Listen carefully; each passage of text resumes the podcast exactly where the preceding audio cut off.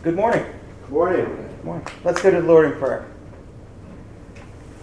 Dear Lord, we just come before you today, and we just want to thank you, all, give you thanks and praise, just for the blessing you've given us with this rolling this past week. We just want to thank you so much that you've answered our prayers. We just pray that you help us stay steadfast and help work in the states that won't outlaw abortion to make it outlawed in those states as well. We also just want to pray that you let all the distractions of the world just leave us for the next uh, 45 minutes to an hour so we can concentrate on you and just give you praise and glory in all things. Amen. God is a God of love, but he is also a God of wrath. We must remember that he has all of his attributes at the same time. When it comes to passages about God's wrath, we don't know what to do with them. So we ignore them altogether or feel a need to apologize for them. Worse yet, we try to make them more acceptable by whitewashing them. We turn stories about God's wrath, like Noah's Ark, into children's stories about a cartoon boat full of smiling animals. My friends, we do not need to make excuses for what God's word says. God doesn't. This morning, we're going to look at an account of God's wrath, where the people of Nineveh, Nineveh find out that it is terrifying to fall into the hands of an angry God. Please open up your Bibles to the book of Nahum, chapter 3. Nahum, chapter 3. And let's see what God wants to tell us through his prophet. Starting in verse 1 Woe to the city of bloodshed, completely full of deception and pillage. Her prey never departs. The sound of the whip, the sound of the rumbling wheel, galloping horses, and bounding chariots. Horsemen charging, and swords flaming, and spears flashing. Many slain, a massive corpse and there is no end to the dead bodies. They stumble over the dead bodies. All because of the many harlotries of the harlot, the charming one, the mistress of sorceries, who sells nations by her harlotries and families by her sorceries. Behold, I am against you, declares Yahweh of hosts, and I will uncover your skirts over your face and show to the nations your nakedness, and to the kingdoms your disgrace. I will throw detestable filth on you, and display you as a wicked fool, and set you up as a spectacle. And it will be that all who see you will flee from you and say, Nineveh is devastated. Who will console her? Where will I find, see comforters for you? Are you better than Noamon? which sits along the waters of the Nile, with water sur- surrounding her, whose rampart was the sea, whose wall consisted of the sea. Ethiopia was her might, and Egypt too, without end. Put and Lubim were among her helpers. Yet she became an exile. She went to captivity. Also, her infants were dashed to pieces at the head of every street. They cast lots for her honorable men, and all of her great men were bound with fetters. You too will become drunk. You will be hidden. You too will search for a strong defense from the enemy. All your fortifications are fig trees with ripe fruit. When shaken, they fall into the eater's mouth. Behold, your people are women in your midst the gates of your land are open wide to your enemies. Fire consumes your gate bars. Draw for yourself water for the siege. Strengthen your fortifications. Go into the clay and tread mortar, and take hold of the brick mold. There, fire will consume you. The sword will cut you down. It will consume you as the locust does. Multiply yourself like the creeping locust. Multiply yourself like the swarming locust. You have increased your traders more than the stars of the heaven. The creeping locust strips and flies away. Your guardsmen are like the swarming locusts. Your marshals are like the locust swarm. encamping in the stone walls on a cold day. The sun rises and they flee, and the place where they are is not known. Your shepherds are sleeping, O king of Assyria. Your mighty ones are lying down. Your people are scattered on the mountains, and there is no one to regather them. There is no relief for your breakdown. Your wound is incurable. All who hear the report about you will clap their hands over you. For on whom has not your evil passed continually? This morning, we're going to examine Nahum chapter 3 using the five points suggested by John Phillips in his excellent commentary. The fierceness of Nineveh, the filthiness of Nineveh, the folly of Nineveh, the fear of Nineveh, and finally, the fall of Nineveh. But before we do that, we need to get some background information about Nineveh to see how they got to this point. The book of Nahum could really be called Jonah Part 2. The end of the book Jonah was not the end of the story, it was only an intermission. The book of Nahum is the second half of the story and answers the question of what happened to the Ninevites after they repented of their evil ways and God showed them mercy. It's been about 150 years.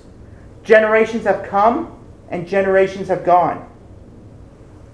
Throughout the years, the Ninevites returned to their evil and wicked ways. Once again, God was patient with them. But the time had come where they would have to answer for all the evil they had done. And that brings us to the book of Nahum. Nahum was a prophet of God whose ministry ran from about 663 to 612 BC. We know very little about him except that he was an Elkoshite. There's no city found in the Bible known, named Elkosh, and the word Elkoshite does not appear anywhere else in the scriptures. His name means comfort, which seems odd since the entire book of Nahum is about the judgment of God and the destruction of Nineveh. But if you really think about it, it's not. What was bad news for Nineveh was good news for the people of God. It proves to them that God will establish justice and will defeat his enemies. There is some controversy about how much time there was from when Nahum gave this prophecy till God's judgment was carried out. Some theologians believe that Nahum gave this prophecy just before God poured out his judgment. However, most commentators believe there was about a two to three year window in between them. Nineveh was one of the largest Gentile cities in the ancient world, and it was the epicenter and the capital of the brutal Assyrian Empire. It was located on the bank of the Tigris River and was protected by massive walls and moats that made it almost impossible to attack. But with God, nothing is impossible. In Nahum, we see how God used pagan nations as his instruments to execute justice on the Ninevites. The Babylonians, the Medes, and the Persians surrounded the city of Nineveh with the intent to destroy it. They used fire and water against the walls of the city until they broke. Then they entered the city and destroyed it. The entire book of Nahum captures the prophecy of Nineveh's fall. In chapter 1, we see that God is a jealous God who will have his vengeance on the Ninevites for their wickedness and their crimes against Judah. In verses 2 and 3 of chapter 1, Nahum tells us that a jealous and avenging God is Yahweh. Yahweh is avenging and wrathful. Yahweh is avenging against his adversaries, and he keeps his anger for his enemies. Yahweh is slow to anger and great in power, and Yahweh will by no means leave the guilty unpunished. In chapter 2, Nahum warns Nineveh that their destruction is coming and proclaims that his people will be restored. In verse 2 of this chapter, it reads For Yahweh will restore Jacob, like the majesty of Israel. Even those who empty them have emptied them to destruction and ruined the vine branches. And that brings us to our text for today, chapter 3. Let's look at the fierceness of Nineveh. Verse 1 Woe to the city of bloodshed, completely full of deception and pillage. Her prey never reparts. When a prophet of God begins with the word woe, you know it's not going to be good news. It is going to be a proclamation of God's judgment. It signifies that God is going to pour his wrath out on a people, and it was not going to be pretty. But before he proclaims God's judgment in Nineveh, Nahum lays out four indictments in this verse about what God has against them. By laying out these indictments, Nahum is not trying to justify God's actions. He does not have to justify, God does not have to justify himself to us. We are his creation. He does not answer to us, we answer to him. What he is doing is laying out his case against Nineveh to show us that he is just, so that we can understand more about who he is and his character, that he will not let the guilty go unpunished. The first indictment Nineveh is a city of bloodshed. The Ninevites were constantly launching aggressive military campaigns and invading cities to gain control over them. It has been reported that if a city was about to be taken over, many of its citizen soldiers would take their own lives by their own hands instead of falling into the hands of the Ninevites. They were known for their brutality and their cruel treatment of prisoners. They enjoyed finding new ways to torture and maim their captives. It was a form of entertainment for them. After taking over a city, they would take the most prominent people and leaders, publicly torture them, then leave them on display as a warning to all. I don't be graphic, but it's important to get an understanding of what they did so we can understand why God referred to them as a city of bloodshed. The lucky prisoners only had their ears, nose, and tongues cut off. And others were tortured in ways we will not talk about this morning. Nineveh was truly a city of bloodshed. The second indictment Nineveh is completely full of deception. Nineveh was well known for their unhanded dealings with other nations. They would sometimes surround cities and promise that if that city surrendered, they, the lives of their leaders would be spared and they'd deal with the people kindly. Once the offer is accepted, they would decimate the city with little to no opposition and show no mercy. At times, they would enter into treaties with other cities and offer to protect them for money. But those were just empty promises. When those cities needed help, Nineveh was nowhere to be found. The third indictment Nineveh pillages its victims. To pillage means to rob using violence during a time of war. Whenever the Ninevites invaded land, they took whatever they wanted. If they didn't take something, they would destroy it so the people who survived invasion could not use it. They devoured anything in their path and left a little bit uh, left little behind. Where the Ninevites went, carnage followed. The fourth indictment Nineveh's prey never departs. The Ninevites never rested and were always looking for fresh prey and they did not have any trouble finding it. There was always another city or village to ransack and ravage. And when they found one, they showed no mercy. They would attack it like a pack of hungry wolves who got into a, a sheep pen full of young lambs. Verse, verses 2 and 3. The sound of the whip, the sound of the rumbling wheel, the galloping horses and bounding chariots horsemen charging, and swords flaming, and spears flashing.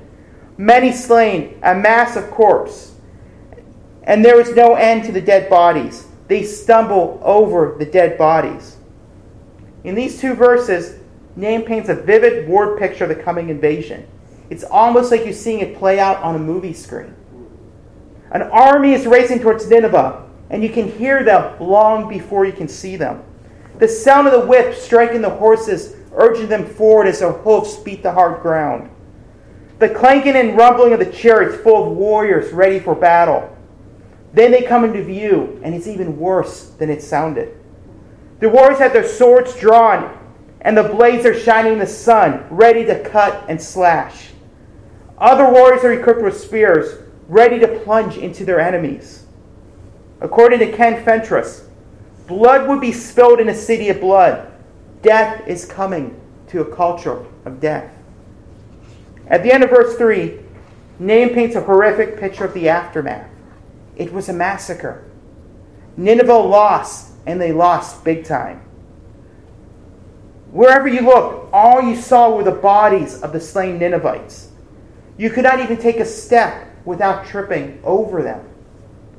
Death was everywhere. Moving on to our second point the filthiness of Nineveh. Verse 4 All because of the many harlotries of the harlot, the charming one, the mistress of sorceries, who sells nations by her harlotries and families by her sorceries. Nineveh did not just dabble in prosecution, they were or prostitution, they were engrossed in it. There was literal prostitution. Brothels could be found throughout the city, and sexual immorality was everywhere. There was political prostitution. Nineveh would sell the military power to the highest bidder and strike down nations for money. There was spiritual prostitution. Sexual morality played a major role in their worship of false gods and the temple of Ishtar. When Nineveh invaded a city in the name, they would always do it in the name of one of their false gods. And when they took over land, they had a very effective form of evangelism convert to their false gods or die. In addition to prostitution, Nineveh participated in sorcery. They relied on it for guidance. From the scriptures, we know sorcery is no small thing. God sees this as abomination in Deuteronomy 18:10, God warned his people not to participate in it. When you enter the land Yahweh your God gives you, you shall not learn to imitate the abominations of those nations. There shall not be found among you anyone who makes his son or his daughter pass through the fire, one who uses divination, one who practices soothsaying, or one who interprets omens, or a sorcerer. Or one who's an enchanter, or a medium, or a spiritualist, or one who inquires of the dead. For whoever does these things is abomination to Yahweh. And because of these abominations, Yahweh of God will dispose them before you. As you can see, this prohibition against sorcery was not just for Israel, it was also for all the nations. And those pagan nations who participated in it was one of the reasons God gave why he was going to dispose of them. Verse 5 Behold, I am against you, declares Yahweh of hosts, and I will uncover your skirts over your face. As Christians, we can take comfort in verses like Romans 8:31 that states, "What then shall we say to these things? If God is for us, who is against us?" But Nineveh cannot take comfort in knowing that God is for them because he just declared, Behold, I am against you. This same proclamation that Nahum made in the last verse of chapter 2. How terrifying it would be to hear that God is against you. Continuing on in verse 5 And show to the nations your nakedness, and to the kingdoms your disgrace. In their culture, showing your nakedness or being half dressed was considered to be shameful. It was not sinfully celebrated like it is today. Nineveh was being told that their fall would be great, that they would be shamed and disgraced. In verse 6, I will throw detestable filth on you and display you as a wicked fool and set you up as a spectacle. God promises that Nineveh will be fully exposed for their dirty, their filthy, and their evil ways. Their defeat will be so public that everyone will see it. It will be the talk of the town, and it will be an example to the other pagan nations of their need to repent. Verse 7 And it will be that all who see you will flee from you and say, Nineveh is devastated. Who will console her? Where will I seek comforters for you? The nation of Nineveh will see its destruction and will not come to their aid. They will not try to rescue them. Nineveh will be on their own. Let's move on to our third point the folly of Nineveh. Verses 8 and 9. Are you better than Noamon, which sits along the waters of the Nile and the waters surrounding her, whose rampart was the sea, whose wall consisted of the sea. Ethiopia was her might, and Egypt too without end. Put and Luban were among her helpers. Noamon is also known as the city of Thebes. A lot of older translations may use the, refer to as Thebes instead of Noamon. It's located about 450 miles south of what is modern day Cairo. In ancient times, it was a very powerful city, and its geographical location provided a great natural defense against invading armies. There was a huge network of lakes, moats, canals, and rivers that made it hard for armies with chariots and heavy equipment to cross over. They also made strong alliances with powerful nations such as Ethiopia, Egypt, Put, and Luban. So between these natural barriers, their alliances, and the big walls they built up, they were considered to be invincible and that the walls could not be moved. Verse 10 Yet she became an exile. She went into captivity, and also her infants were dashed to pieces at the head of every street. They cast lots for her honorable men, and all of her great men were bound with fetters. But Nomon, the invincible city, was invaded and it fell. The once great city of Nomon was no more. It was devastated, it was destroyed. The invaders were ruthless and even killed all of the infants. The leaders of the city were captured, and then the warriors who took them gambled to see who would own them.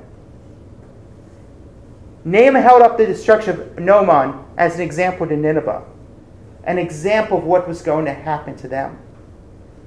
But this example was also very ironic because it was Nineveh that had invaded and destroyed Noamon. A, a city that fell by their own hand was using an example of what awaited them. So, what was this fall of Nineveh? John Phillips rightly points out that it was a presumption and pride. Nineveh had this mindset of, it can't happen here. No one stands a chance against us. They looked around and saw those strong city walls, the moats, their mighty warriors, and their long track record of military victories. They looked at the nations around them and saw them as weak and pathetic. They did not see anyone as a threat. They looked at themselves and felt unbeatable. They felt invincible. It was foolishness and they were going to learn that pride always comes before a fall. Moving on to our fourth point the fear of Nineveh. Verse 11 You too will become drunk. Nineveh will become like a drunkard and humiliate themselves. In several places of the Old Testament, we see how doomed nations are often referred to as being drunk, where they're drunk on the cup of God's wrath after drinking the cup, they're so overwhelmed that they stumble around like they're intoxicated. We see an example of this in Jeremiah 25, verses 15 through 17. For thus Yahweh, the God of Israel, says to me, Take this cup of wine of wrath from my hand and cause all nations to whom I send you to drink it. They will drink and stagger and go mad because of the sword that I will send among them. Then I took the cup from the hand of Yahweh and made all the nations to whom Yahweh sent me drink it. Nations to whom Yahweh sent me drink it. And this reminds me of a cup that was mentioned in the New Testament. A cup that was meant for you, but somebody else drank it. In the Garden of Gethsemane, Jesus prayed, My Father, if it is possible, let this cup pass from me. Yet not as I will, but as you will. Jesus knew what was in the cup and what awaited him.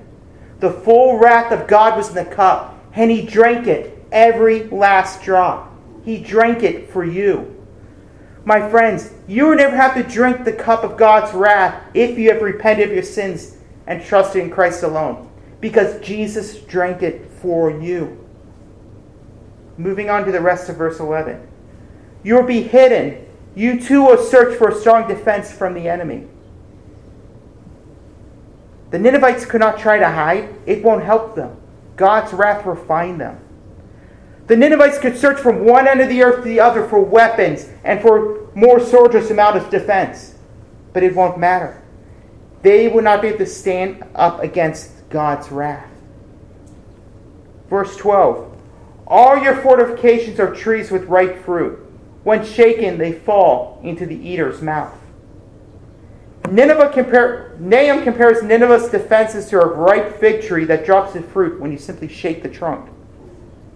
And this comparison would have shocked the Ninevites. It would have been insulting. They prided themselves on having mighty warriors and strong defenses that you could not penetrate. And God was telling them that they would be, be as, they would be defeated as easily as a child can shake figs off a tree. What they did not know is that their army was already overextended and starting to crumble. And they would soon find out that defenses were no match for God. Using this metaphor of ripe fig tree to signify divine judgment is not something that Nahum made up. It is used throughout the scriptures. For example, the prophet Isaiah used it to warn the Samarians of divine judgment at the hands of the Assyrians or the Ninevites in Isaiah 28, verses 2 to 4. Behold, the Lord has a strong and courageous agent, as a storm of hell, a tempest of destruction. Like a storm of mighty overflowing waters, he has set it down on the earth with his hand.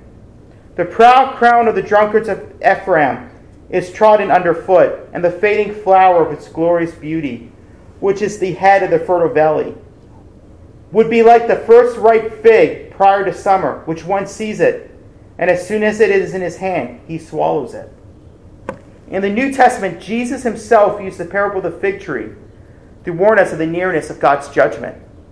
In Mark 13, starting verse 28, it reads Now learn the parable from the fig tree. When the branch has already become tender and puts forth its leaves, you know that summer is near.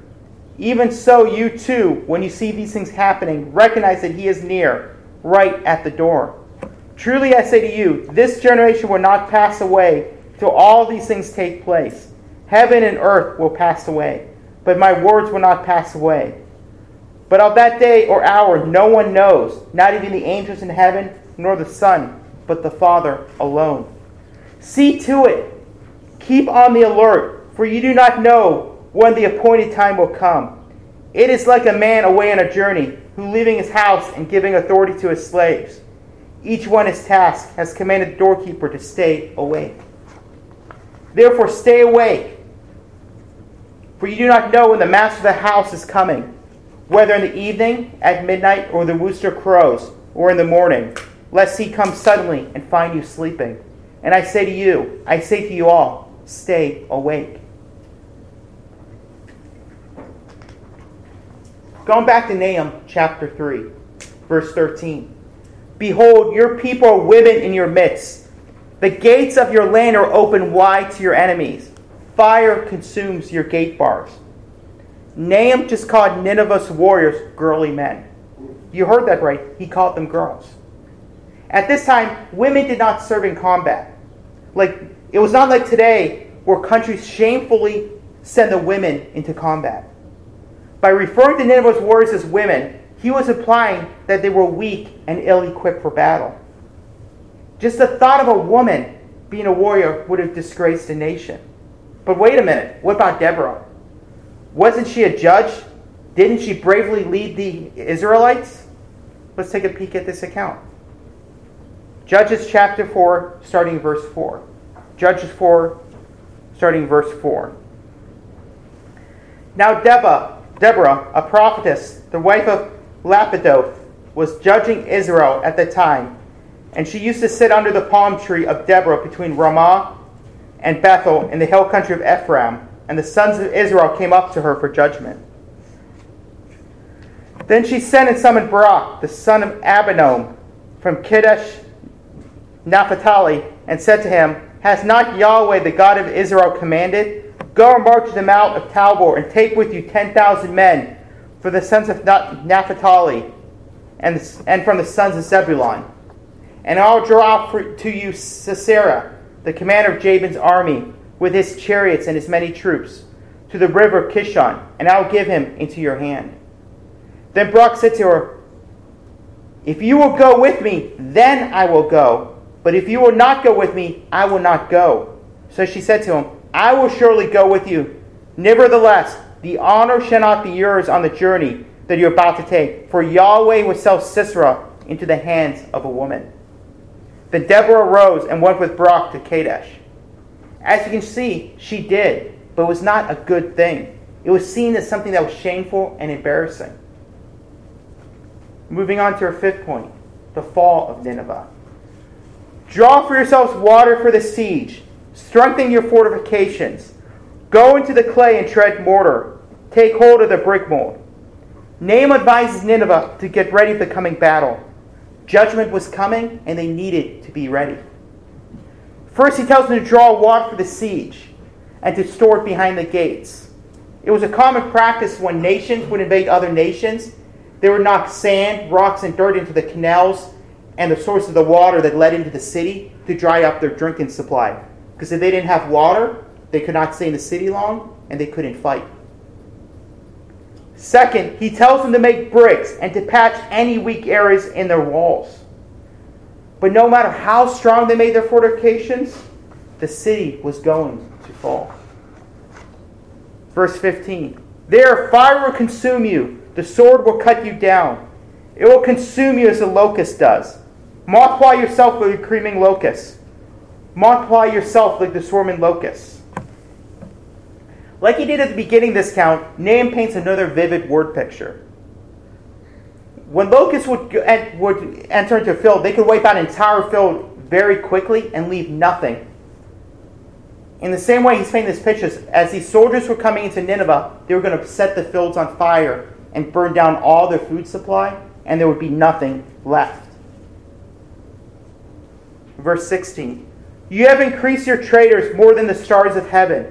The creeping locust strips and flies away. Nineveh was at the epicenter of trade in its region because it was situated on the Tigris River, and a major trade routes went right by the city. As a result, its traders and merchants became very rich and seemed to have an endless supply of money. But just as the locust strips fields clean and flies away, the wealth of Nineveh will be stripped away. Their days of prosperity were over. Verse 17 Your guardsmen are like the swarming locusts, your marshals are like a locust swarm, encamping in the stone walls on a cold day. The sun rises and they flee, and the place where they are is not known. Nineveh could multiply the troops as rapidly as the locusts multiply, but it would not make a difference. Nahum compared the Ninevite warriors to the locusts who become lethargic and hide in cold weather. And when the invasion happens, its once brave warriors will freeze like deers in a headlight or run away like scared children. And as we come to verses 18 and 19, Nahum changes from addressing the entire city to specifically addressing the king. Verse 18 Your shepherds are sleeping, O king of Assyria. Your mighty ones are lying down. Your people are scattered on the mountains, and there is no one to regather them. When the invasion happens, all of the king's advisors will be asleep. In other words, there will be no help. They will have no clue of what to do and would not be able to offer any assistance. And when he needs them most, they're, they're going to run away. Verse 19 There is no relief for your breakdown, your wound is incurable. Nineveh was just not going to lose the battle, they were going to lose the war. There would be nothing left to build upon. Everything would be destroyed. There would be finished. In fact, after Nineveh was destroyed, it was in ruins. It was not the ruins were not even found until the mid 19th century. God's wrath will be poured out on them, and there's nothing they can do to withstand it. Continuing on with verse 19. And all hear the report about you will clap their hands over you. For on whom has your evil not who has not your evil passed continually? When the news of Nineveh's destruction spreads, there will be no tears. There will be no weeping. There will be no sadness. Instead, the news of their destruction will be met with clapping hands shouts of joy, and celebrations. All the nations that were once opposed by Nineveh will be praising and thanking God. Nineveh's destruction was an act of compassion for God's people. A loving God delivered his people out of the hands of their enemy. Now you may be saying to yourself, this prophecy from what happened 2,500 years ago does not really mean anything to me today. My friends, God did not give us this account merely as a history lesson or to fill up some space in the Bible. He gave it to us because He wants us to learn from it. While there are many lessons we can learn from Nahum chapter 3, we're going to look at two of them. First, God will judge the nations. God will judge all nations, including this one that we so dearly love. When we look around at what has happened in the United States, we're tempted to say that we are being judged by God. That as a nation, we're, we are experiencing His divine wrath. But without divine revelation or special revelation, we cannot truly know. What we're experiencing might be followed by repentance and a great revival. Or we might be experiencing the beginning of God pouring his wrath out on us as a country. Or we might still be storing up wrath for the day of our destruction. Regardless of if we're currently under the divine judgment of God or not, it's fair to say that our country deserves it. A case can be made that our nation is guilty of many of the things that God had against Nineveh. But before I do that, I need to make some important clarifications. I am not saying that Nahum chapter 3 is really a prophecy about the United States. I am not saying that Nineveh was a type or shadow of the United States. What I am saying is that there are many similarities and we can learn from their downfall. That we should preach the gospel from coast to coast that we should call our nation to repentance for our wicked deeds. Just like Nineveh, the United States is a city of bloodshed. According to the Guttmacher Institute, there were over 900,000 abortions in the United States just in 2020. Over 60 million from when Roe was first passed. But that number is actually much higher because they do not include self managed abortions from things like the morning after pill. Let that sink in. Last year, or two years ago now, in 2020, over 900,000 children were murdered in horrific and painful ways inside what is supposed to be the safest place in the world, their mother's womb. We, we should rejoice and thank God that Roe v. Wade was overturned, and it is something we should celebrate. It is a blessing from God. As a result, abortion will be effectively banned in my home state of Ohio. But many states are moving in the complete opposite direction. In anticipation for the ruling, 15 states codified the right to abortion in their state law and are moving towards allowing abortion up until the moment of birth. Our president and our, many of our main major leaders and mayors of major cities have put out press releases and already given speeches about what a horrific day it is that abortion was ended um, from the different protests we're seeing, we're seeing that it's quite obvious that people know that abortion kills children and they do not care. They're honoring themselves and worshiping themselves instead of honoring life and obeying God's law. Has the nation forgotten that in Proverbs 6:17 that God hates hands that shed innocent blood? That's right. Many of our cities have become war zones. The city of Chicago alone logged over or almost 800 murders last year. Violent crime is skyrocketing throughout our country. The days of women and children first are long gone. We're now sending our wives and daughters into combat. I can go on, but I think the case has been made. The United States is a city of blood, or is a country of bloodshed. Just like Nineveh, the United States is of fornication and sexual immorality. The United States is the biggest producer and exporter of pornography in the world. You would take the next five countries and what they produce and combine it, and they don't even come close to what we put out. The content of some of our children's movies have been banned in several countries due to what they're promoting in terms of sexual morality and sexual identity. Public libraries are fully promoting sexual morality and unbiblical sexual identities of children and these children's parents are bringing them to the libraries for them to do it. Marriage has been redefined, and children in kindergarten are being taught unbiblical views of sexual identity. Marriage, oh, the bathing suits and summer clothing that is widely accepted by society would have been considered obscene and pornographic only 50 years ago. I can go on, but I think the case has been made. The United States is a country full of fornication and sexual morality. Time will not allow it, but we can walk through all the charges that God had against Nineveh. We can see that our nation is guilty of all of them. As a country, we are rebelling against God and spitting in his face. Our country deserves to have God's divine wrath poured out on it. But some of you might, might want to scream, Objection! You might want to say, Wait a minute, Chris. The United States is a Christian nation. Just look at the millions of dollars we spend spreading the Word of God throughout the world. Look at the number of mission sending organizations that are based in the United States. Look at the thousands and thousands of missionaries sent out from the U.S. to the farthest reaches of the world. And you would be right to a point. Many solid Christian churches and organizations have used the freedoms that God has blessed us with to bring the true gospel to a lost and dying world. And we should praise God for that. We should pray for more of that. But the United States is also the biggest export of heresy in the world. We continuously export the heretical prosperity gospel and hypercharismania that has taken over much of Africa. We continuously export a, for, a form of Christianity where salvation has been reduced to walk in an aisle, raising your hand, and endless altar calls. Methods that were introduced by heretics like Charles Finney. We continuously export easy believism, where you can be saved but not have Jesus as the Lord of your life.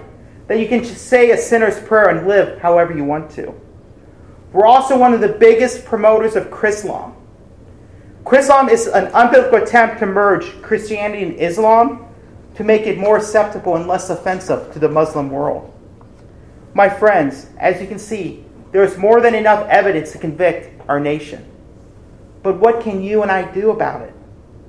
We can spend time on our knees pleading with God that He would send revival to our land and change hearts. We can be heralds of the truth and proclaim the gospel. As souls are saved, as souls are saved and hearts changed through evangelism and the preaching of the gospel, we can see our nation change its wayward direction. We can use the freedoms that God's given us to be active with electing officials that will help promote God's law. Now let's move on to the second lesson that we can learn from Nahum chapter 3. God will judge you. If you are in Christ, you have nothing to fear because Jesus already paid the penalty of your sins for you. And he has the scars on his hands and feet to prove it. But if you're not saved, if you're not a believer, if you're not in Christ, you have everything to fear. Just like Nineveh did, you will find out that it is terrifying to fall into the hands of an angry God. You may be thinking, I do not deserve judgment. I have not done all the horrible things the Ninevites did. I have not killed anyone. I have not committed adultery. But my friends, if you truly examine your life, you'll see that you are a sinner and you've broken each and every one of the Ten Commandments. You've broken them so many times that you cannot count them. And since you have broken God's law, he will send you to hell and pour out his righteous wrath on you for eternity. Not for a few hours, not for a few days, not for a few weeks, for eternity. And that is what awaits you if you die in your sins. But thankfully, our merciful God provided a way for you to escape the wrath to come.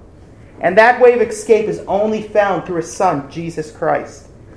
Jesus, the second person of the Trinity, he is truly God, truly man and he lived the perfect life you cannot live.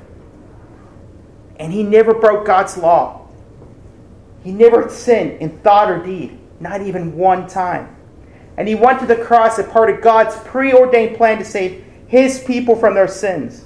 And on the cross, he substituted himself for all those who repent and believe. And we know his sacrifice was accepted because he rose from the dead three days later. That means if you repent of your sins and believe in Jesus Christ alone for your salvation, He will save you. He will redeem you. He will break the chains of slavery and set you free from your sin. And all of your sins were imputed to put on Jesus, and He will pay the penalty of them for you. But that's not all. His perfect record of obedience to God's law will be given to you as well. It will be like you lived his perfect life. And my friends, that is the good news of the gospel of Jesus Christ. But like I said many times this morning, God is a patient God. But don't take his patience, his kindness, his mercy for granted. He has given you what? 15 years, 20 years, 30 years, 50 years of you rebelling against him and breaking his commandments. Because he is a patient God, he's not poured out his divine wrath on you yet. As it says in 2 Peter 3 9, the Lord is not slow about his promise, as some consider slowness, but is patient towards you, not willing for any to perish, but for all to come to repentance. But don't take that as an excuse to continue in your sins. See this as an opportunity to run to him in repentance and faith.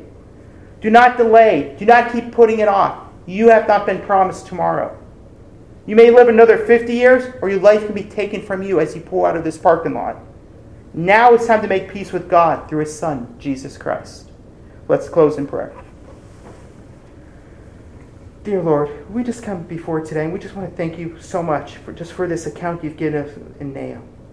I just pray that we just don't look at this as some story of from 2,500 years ago in history, that we take its lessons to heart, that we look around and see the wickedness in our country and we call our nation to repentance.